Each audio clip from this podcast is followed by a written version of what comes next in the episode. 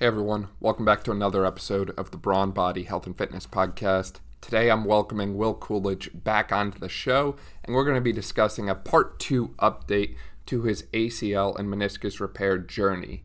So, Will and I have been doing this series where about every month or every other month, we're going to be dropping some insight from Will on how he's feeling, how he's doing, and all that sort of thing. And the goal here is to paint a picture for you, the listener, of what it would be like to go through an ACL recovery journey. And naturally, if you're someone who unfortunately tears their ACL, this kind of gives you something, uh, some kind of clue as to what to expect uh, through that process. So we're really trying to do a good job of pair Will's thoughts and feelings as we go throughout the process with some of the rehab considerations. I hope you guys enjoy this episode.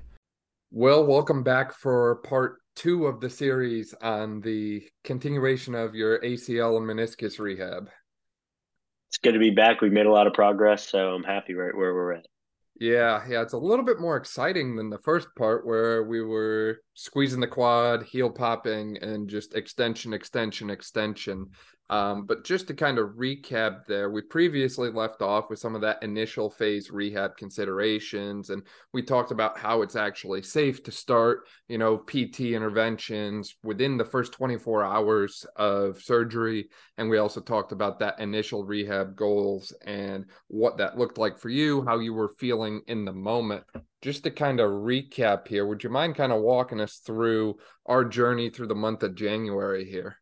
January we would be you know like over a month, a four four weeks, five weeks, six weeks out, uh, and that's where we you know have those big milestones. So like that's where I started to drive again, and uh, and being able to like you know take my first steps and start to weight bear and um, and like you know being able to not do, do those things for like a month you you know you a you appreciate it so much more. You're like, oh, I can walk, I can do stuff, um, and and two, just like being able to like be back in the world instead of having to like be so limited in what I can do, like being able to go back to work and have the freedom to like not rely on someone to take me to the grocery store. Like those were those were big things for me.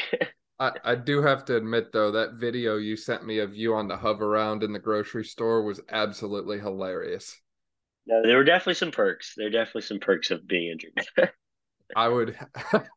I don't know if I'd call it a perk, but it was yeah. it was humorous nonetheless. Um, and I give you a lot of credit for staying good-hearted throughout that process because, as I'm sure you remember all too well, uh, week three, four, five, and six are very challenging because it's still too early to fully weight bear and walk normally on a meniscus repair. We have to wait until week six from a timeline standpoint for most protocols. So walk me through what was going on in your head during that point where it was literally just continuing to hit extension, continuing to get a little bit more range of motion, but ultimately a rather boring time, I'll say. It was definitely like something where you have to sit back and just be patient, you know, and realize like um, you're just trying to get a little bit better than you were yesterday, you know, like 1% better uh, every single day. And that's just been kind of my mindset through the whole process is just like – you know, like I know it's going to be a long process overall to be all the way back, but like, but I'm going to get through it. You know what I mean? So, it, I, you know, for me, I can stay positive because, like, you know, it, I know this. Will, I'm going to get over this. I'm going to get through this. It's just going to take some time. So, just focus on every single day getting a little bit better, and and that's kind of what helped me get through that. Like, really boring phase where you can't even bend. Yeah. yeah. Yeah. Small milestones, small steps forward every single time. Um, and I think that's really the name of the game when it comes to that initial phase rehab is high frequency, low intensity, and just small improvement each time. Uh, what would you say the most challenging part of that was for you? Was it the coveted heel pop, or was it some of the other different things that we did, or was it more of the mental struggle? well, physically, it was definitely definitely that freaking heel pop, and and, and you know, like just like seeing my quad just have, or you know, seeing that I have no more quad just because the muscles are gone. Like, you know, that was just frustrating. It's like I've never, I've never like seen that before. Like having or like being, you know, being incapacitated by like not having muscle. It was just weird, and so that was kind of frustrating. But yeah, the mental and you know that plays in the mental aspect of it, where it's just like it's so hard to do a simple task and that's infuriating yeah yeah definitely and i mean i think you weighed yourself every single time you're in the clinic and i think every time you're a little bit more unhappy it's, it's it was infuriating but hey we're on the come up now we're on the yeah. come up now on the way back up that's good um, and would you say that there was anything that surprised you during that time anything that kind of caught you off guard probably nothing really specific. I mean, I guess it's just it was just weird, you know. It's like a new experience of like having to relearn how to use your legs and like how to relearn like something as simple as like a heel pop, where it's like it's routine. Like you don't you don't have to work on that normally, and then and doing it here, it's just it's seemingly impossible. And it's just it's a weird feeling to have to like you know go through that, but you know like I've I've told you this like you know adversity is how we grow and that's like my mental mm-hmm. thought on it all the time. So that's helped a lot. Yeah, definitely. And I mean, you know, on one hand, you've probably never hit that much quadricep strengthening to that level. I mean, literally about five or six weeks of just straight quad strengthening over and over and over again. Now, I get it's still frustrating from an atrophy standpoint watching some things disappear. And we certainly do the best that we can with you know newer modalities and techniques like BFR and high level NMES. Um, but some of that stuff is just sort of difficult to um, you know prevent due to the quad inhibition that we typically get from an ACL reconstruction, and um, you know that's certainly why you felt so much challenge with that heel pop. And that's certainly why we tried to start as early as we possibly could because the sooner you get that thing firing the better you're going to feel. And you know, the easier the rest of the pieces fall into place. I would say that kind of takes us through January for the most part is we really continued to progress with quadricep strengthening, range of motion, making sure that we hit any kind of criteria that we needed to hit in order to hit that next phase of rehab, which we got to about 90 degrees of passive flexion range of motion roughly. We had good passive extension range of motion. We had the grind, but we eventually did get the heel pop. And obviously, the straight leg raise looked good without lag. Um, I still laugh every time I see that video of your first straight leg raise with you basically screaming uh, through the entire rep.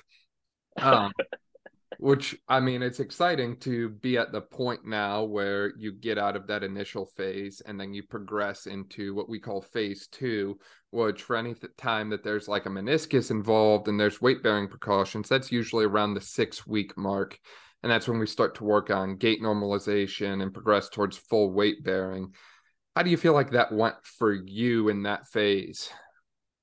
I think um I think definitely like taking my first steps. Like I remember, you know, I remember the day we first tried walking and like like I was just mentally like afraid, you know what I mean? Like I was just like I don't think I'm ready. I don't think I'm ready. You know, I just kept relying on the crutch and um and you know, like we've done the steps necessary, you know, and I knew that. I just I like I knew I should be fine and you told me I should be fine and I was fine, but I just like it was so hard to break that that mental barrier.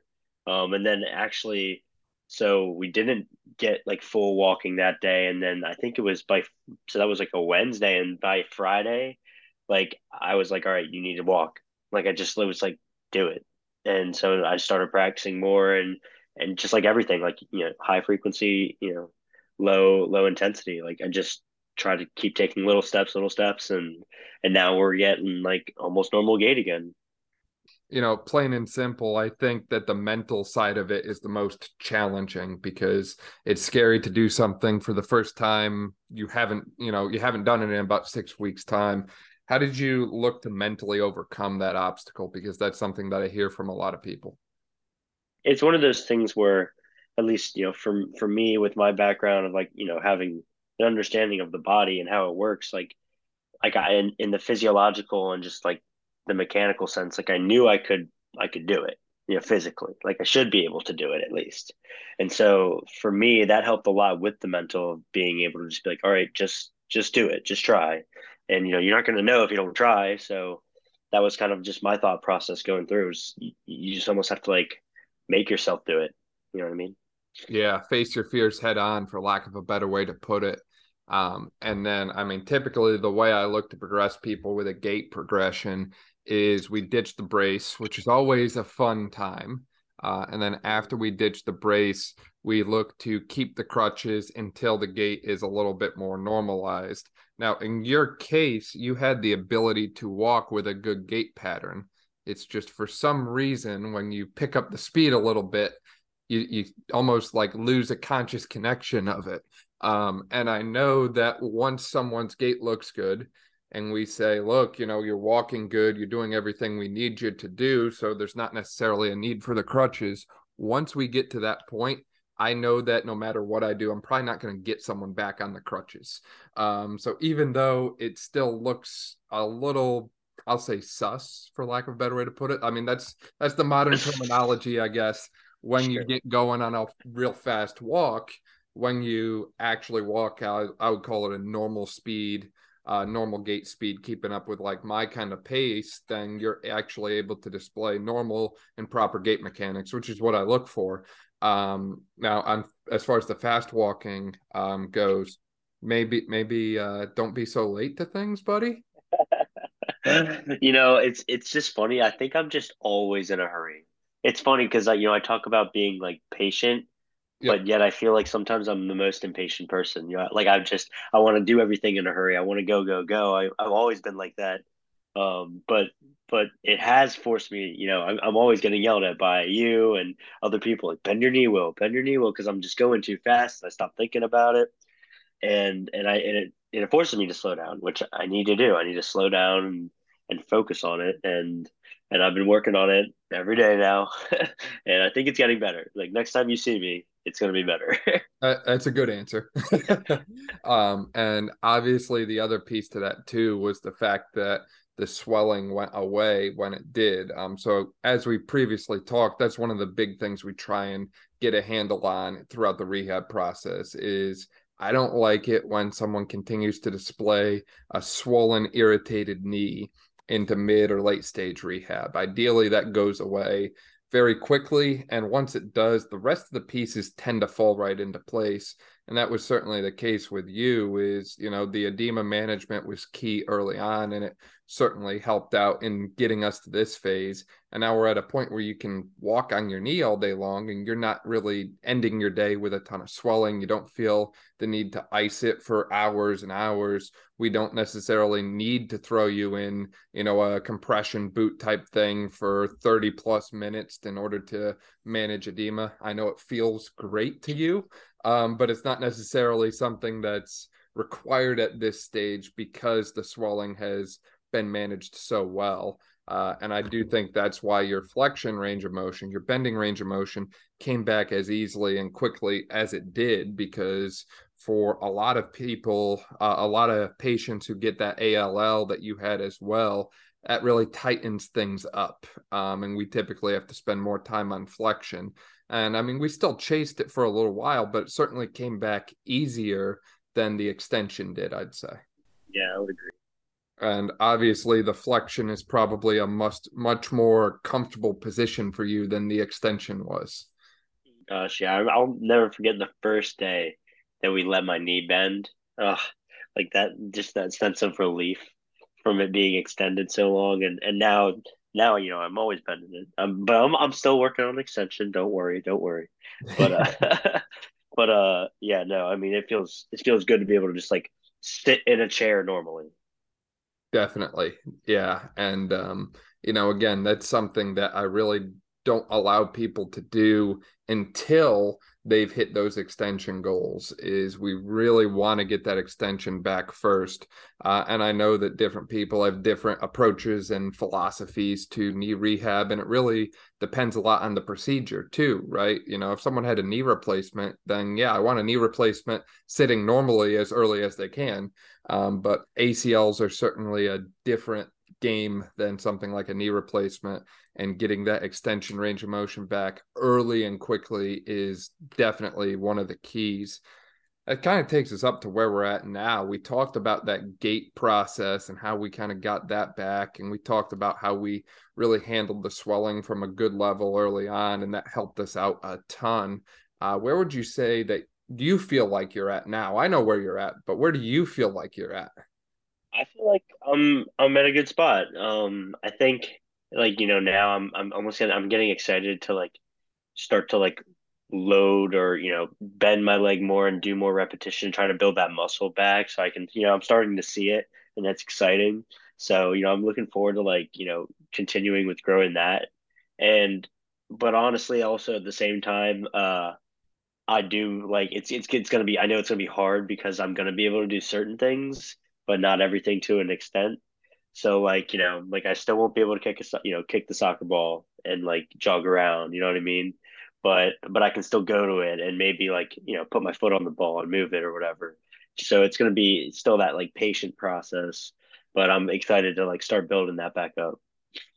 Yeah, definitely, definitely. And you know, this is arguably one of the more challenging phases of rehab for a variety of reasons. Uh, one of the main ones is you're walking better and you're feeling pretty good over and all. You're not in a whole lot of pain, you're not in a whole lot of discomfort, and ultimately, you're not required to wear a brace. You're able to sleep a little bit more normal. You're back to doing a lot of different things that we want you to be able to do. Um, but as a result, people tend to look at this phase and say, oh, well, now I can do X or Y or Z because I'm feeling good. Mm-hmm. And that becomes another mental challenge to have to pump the brakes on things um, such as sporting activity or running or jumping, um, because we really need a significantly higher level of strength before we get back to that point um, now and that's ultimately where we're kind of in this phase of rehab is we're getting back a lot of that quad strength and hamstring strength and overall bulk that we lost during that time um, which as you felt on wednesday i think it was this is such a fun time when we get to make your entire leg shake and um, you know, we start to incorporate some of these different iso load type things for rebuilding that tendon that we lost and so on. Yeah, that leg shake was gnarly. um, yeah, no, I mean it's it's exciting though because like you know because this is when you can see like a little more tangible results of like you know muscle and strength and you know you can gauge how much I'm lifting, whatever, and that's going to be exciting to get into again.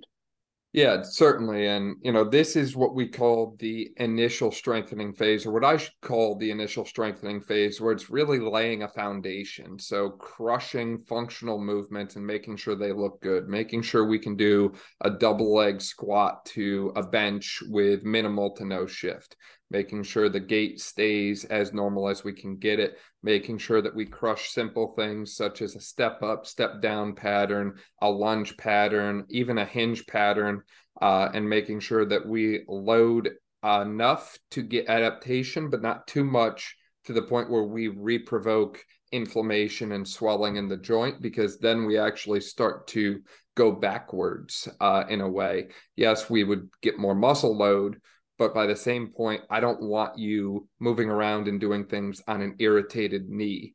Um, and really, it's a case by case, day by day progression with that. Um, but ultimately, we look to load um, as much as we can with uh, avoiding that inflammation in the knee and then continuing to progress that because when you stop and think about it, usually sometime between month three and month four is when we look to start a return to run progression. Now, typically it's closer to month three with a post op ACL, and it's closer to month four with a post op meniscus repair. And you're lucky enough to have both of them. Um, so typically at that point, we're looking closer to the four month period um, before return to run. But obviously, we still have a lot of strength work to do before that happens cannot wait for that first day. I was going to say, I give everyone a very similar return to run progression. I'm a big fan of a certain protocol uh, for return to run. And almost every time people just go a little bit further than the level one usually calls for, because for some reason it feels good to be outside doing that stuff again. And it'll be springtime then, so I can't wait. Now, I know that you're a strength coach and you have a background in helping other athletes with strength and performance, and you have probably subjected yourself to some brutal leg days in the past. has anything ever felt quite like the shakes and quakes that you were experiencing uh, the other day when we were doing some of the different lunge type variations and step type variations? Yeah, it was um probably not to the maybe honestly probably not to the extent of what we were going through the other day. I mean, it, it was the shakingness, definitely not. That was just insane. Like I've never experienced. It was like a it was like my leg was having an earthquake. It was so weird. And it was so like frustrating not being able to control it like that. So like not being able like, you know, lacking that control there in that moment was like just so weird and almost fr- you know, very frustrating. So I've never experienced that. However, I've definitely pushed, you know, myself to a point of, of fatigue and exhaustion, just more whole body than just my one leg. Do you know what the shaking and quaking response is? the um, nutrients to fire the muscle properly? Um, so it becomes more of, from what I've seen in the research, the best explanation I can give is it's a battle between the muscle spindles and Golgi tendon organs. Uh, so those two receptors, we'll call them different types, monitor muscle force or load and muscle length. And essentially, they oppose one another. One will tell you we have too much force, one will tell you we don't have enough force. Um, and obviously, muscle length goes into play with that as well. So, when we've had a period of time where we haven't really been able to load and go into certain positions, um, the body, as smart and amazing and incredible as it is, um, has a fairly short term memory sometimes, and it sort of forgets how to maintain strength and control in certain positions. So when we put you there, we get this internal battle between those two receptors of do we have enough force? Do we not have enough force? Is the muscle too short? Is the muscle too long? And that response, the um, again, and this is based on the literature that I've reviewed and everything that I've seen thus far, that response seems to be some type of motor unit recruitment, refiring, and your body relearning how to maintain strength and control in that position. Because through repetition and repeated exposure, we get a lot less shakiness and quakiness, uh, for lack of a better way to put it, in those positions, which is obviously music to your ears because you don't want your whole leg to shake uncontrollably every time you try to do a lunge. Um, but it's certainly a way to show that we still have a little bit more strengthening and work to do uh, in that position. And that's why I like to incorporate so many of those isometric holds like we were is we don't necessarily have a great concentric eccentric control in that motion yet. Um, so it doesn't really make sense to move through areas that we don't have good control and support in, in my opinion, until we've hit them with an ISO load standpoint. And that ISO load is actually going to do you a number of favors for tendon loading as well, because as we previously mentioned, uh, they kind of borrowed a middle third of that patellar tendon for something important. That little uh, ACL thingy. Now, for future athletes that you work with on a strength and conditioning side, if they're going through something like you're going through, what insight or advice would you offer them? Or, you know, what has going through the past month, month and a half now really taught you about coaching and everything that you do on a day to day basis? For one, definitely, you know, gives me a, a greater appreciation for you know being able to do daily tasks like fluidly you know being able to like run and jog and especially in you know my, like i said my, my field being able to play soccer or you know being able to pick up a weight for a kid or something like that you know what i mean? Like uh, being able to appreciate those things um, that's probably like the biggest thing i've gotten through with it or out of it. But also just um, just slightly getting better every day. And um, and just understanding that it's going to take a while, but it won't be the end of the world. That's really just the way that you have to look through this. Anything over the past four to six weeks that you feel should have been done differently, or you would have liked to have seen done differently or better, or you know, is there anything that you would say um, didn't go as you expected or hoped or thought it would? Uh, I just, uh, I guess I just didn't realize, you know, until you go through it, you know, how how difficult the little things will be. You know, like like I said, like you know that whole like knee shaking thing that was just so weird, like not having the control because I've never experienced it that before. So you know that it's just it's just different. You know what I mean? Like you just go through things, and that's just you know normal life. So you go through things and you learn from them, and you and you move on, and, and that's just kind of like how I've been thinking about it the past couple weeks. Yeah, yeah, and it certainly can catch people off guard of how challenging some of those simple things can be. Um, you know, especially you mentioned the shakiness, but also the squat. Um, I think a lot of people, until you put them in front of a mirror, don't realize how much they will shift away from the quote unquote operated leg, um, just because they're hesitant to put weight through it or bear weight through it on some kind of double leg uh, task like that and um, you know over time it does normalize and it does get better. Um, but it does certainly seem to catch people off guard in the moment of hey you know every time i go to sit down and stand up i'm shifting to one side. Mm-hmm. yeah i kind of experienced that but i look for that every day when coaching these kids. So for me it was like all right i know what to do. So um, i really try and not do it. But it's a lot of mental focus and a lot yeah. of mental effort very much so. something that is usually a subconscious type effort there. Um, and you know, the other things I guess we should probably share is you're certainly progressing as expected at this point. I mean, the flexion range of motion looks very good. You're getting full revolutions on a bicycle. Um, your uh, uh, exercise bike, I should probably add that in. You're not out biking on the road yet. At least I certainly hope you're not nope, nope, not doing that. okay, good answer. Um, and you know, from a strengthening standpoint, we are getting everything back to where it needs to be.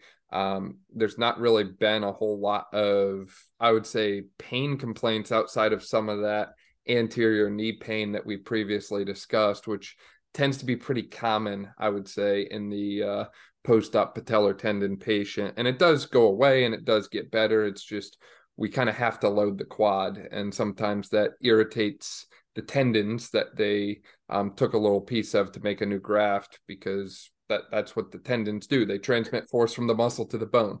Mm-hmm. Um, so overall, I'd say that we are certainly on pace at this point for where we need to be. Um, it's certainly a more difficult rehab process when the presence of a meniscus repair is introduced with the ACL um, because of that non-weight bearing phase that we discussed. However, there, if you're going to tear um, your ACL and your meniscus together, that's probably not necessarily always a bad thing because when they have to drill tunnels in the bone to construct a new ACL graft, uh, that typically leads to more blood in the joint.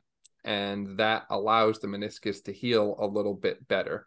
Um, and if you want a little bit more on that mechanism, you can actually listen to our podcast with uh, Dr. James Drees, or you could listen to our podcast with Dr. Andreas Gamal, where we actually discuss that uh, in quite detail, actually.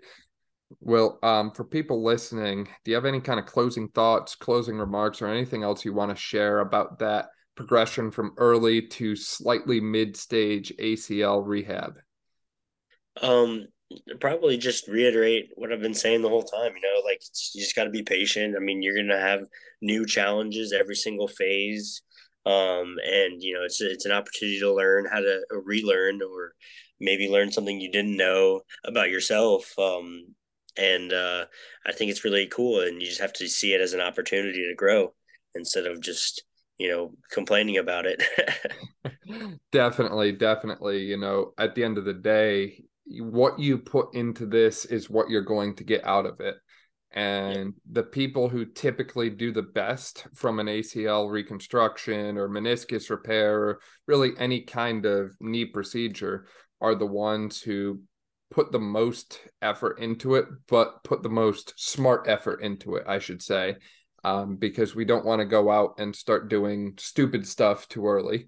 Uh, mm-hmm. And we also don't want to do something that causes inflammation and irritation of the knee to the point of, you know, now we've got a massive amount of swelling to deal with. Now range of motion becomes painful and limited, and so on. So it's certainly a smart progression, but it's a progression that requires a lot of thought and effort and a lot of time day in and day out because I know I still make you do those heel pops every single day, which I know you hate but that's the necessary evil. Yep, one percent better every day, every day. And Will, maybe people haven't listened to part one yet, or maybe they haven't seen you on the Instagram. Where can people find out more about you at?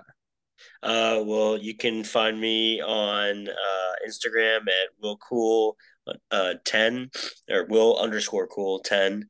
Uh, also uh, at the Athlete Academy, where uh, we focus on uh, changing the Eastern Shore with, uh, you know, through our athletic strength and conditioning. Um, so, uh, you know, that's what we do. And hopefully you guys can check out part one and enjoy part two. Yeah, and for people who aren't familiar with the Athlete Academy over there in uh, like the Salisbury, Fruitland, Maryland area, I'll call it, and uh, Berlin, Maryland, what can you tell people about that? Well, it is the premier training facility for youth development on the Eastern Shore, and uh, we we believe on the East Coast. You know, we we focus in on uh, the specific population of you know high school. Um, we also train college, adult, and middle school athletes, and just people that are looking to um, you know be a part of the culture that we set, which is you know setting goals and achieving them you know and it's about training and it's about the process and learning to love the process and and finding a new goal at once you reach your your previous one. So you know you know for a lot of these kids their goal is to play in college and they come in and they work hard and they see you know the change that they're making in their athletic development translate to the field and and hopefully that produces the goal that they want you know what i mean? So it's really cool to be able to like inspire youth and and also work with older population that you know is just looking to be better and improve every day. I, I completely agree with that everything you said there will. It's certainly a premier uh, destination type place on the eastern shore and i say that in the sense that you're probably one of the only strength and conditioning facilities I've seen and worked with that has their own evaluation process where you actually sit down and evaluate the way that someone moves, but also talking with them about their specific goals and where they're currently at, what they're currently doing, and where they want to be. And I also really like that it's a holistic type of model in the sense that you don't just address the training considerations, but you also address the nutrition considerations because Cody's a certified nutrition coach. Uh, and you're also addressing a lot of the mindset of an athlete as well, which is something we talked about with Ryan on the podcast. Is you're not just creating, you know, a one to two percent better athlete or a one to two percent lower injury risk through training. You're also creating a lot of lifelong habits and a culture that will stick with people beyond the time that they spend with you. Mm-hmm. Yeah, I mean, you know, that goes to you know the the big thing that a lot of people talk about with our facility is uh, the family aspect and the the the welcomingness uh, that you know we try to instill um, in every training session, and uh, and you know being a part of the uh, hashtag created by culture that we love to uh, that we love to talk about. So you know, it's all about just it's a mental thing, like you said. It's all about mentality and uh, and just striving to improve and achieve goals completely agree there, Will. Uh, so as always, it's a pleasure. I feel like I see you all the time lately for some reason. Um, and we'll have to be keeping everyone up to date for another podcast update and maybe some more frequent social media updates here through the remainder of our time together because we've still got a long road ahead of us. Yes, sir. Seven more months. but who's counting? yeah, yeah. Will, always a pleasure. Thank you. Thank you so much for listening to this episode of the Brawn Body Health and Fitness Podcast. If you liked this episode, please make sure to share it with a friend, subscribe so you don't miss any of our upcoming episodes, and leave a review. This way, we can spread knowledge and motivation and help reach more people. Thank you again for listening, and I'll see you next time.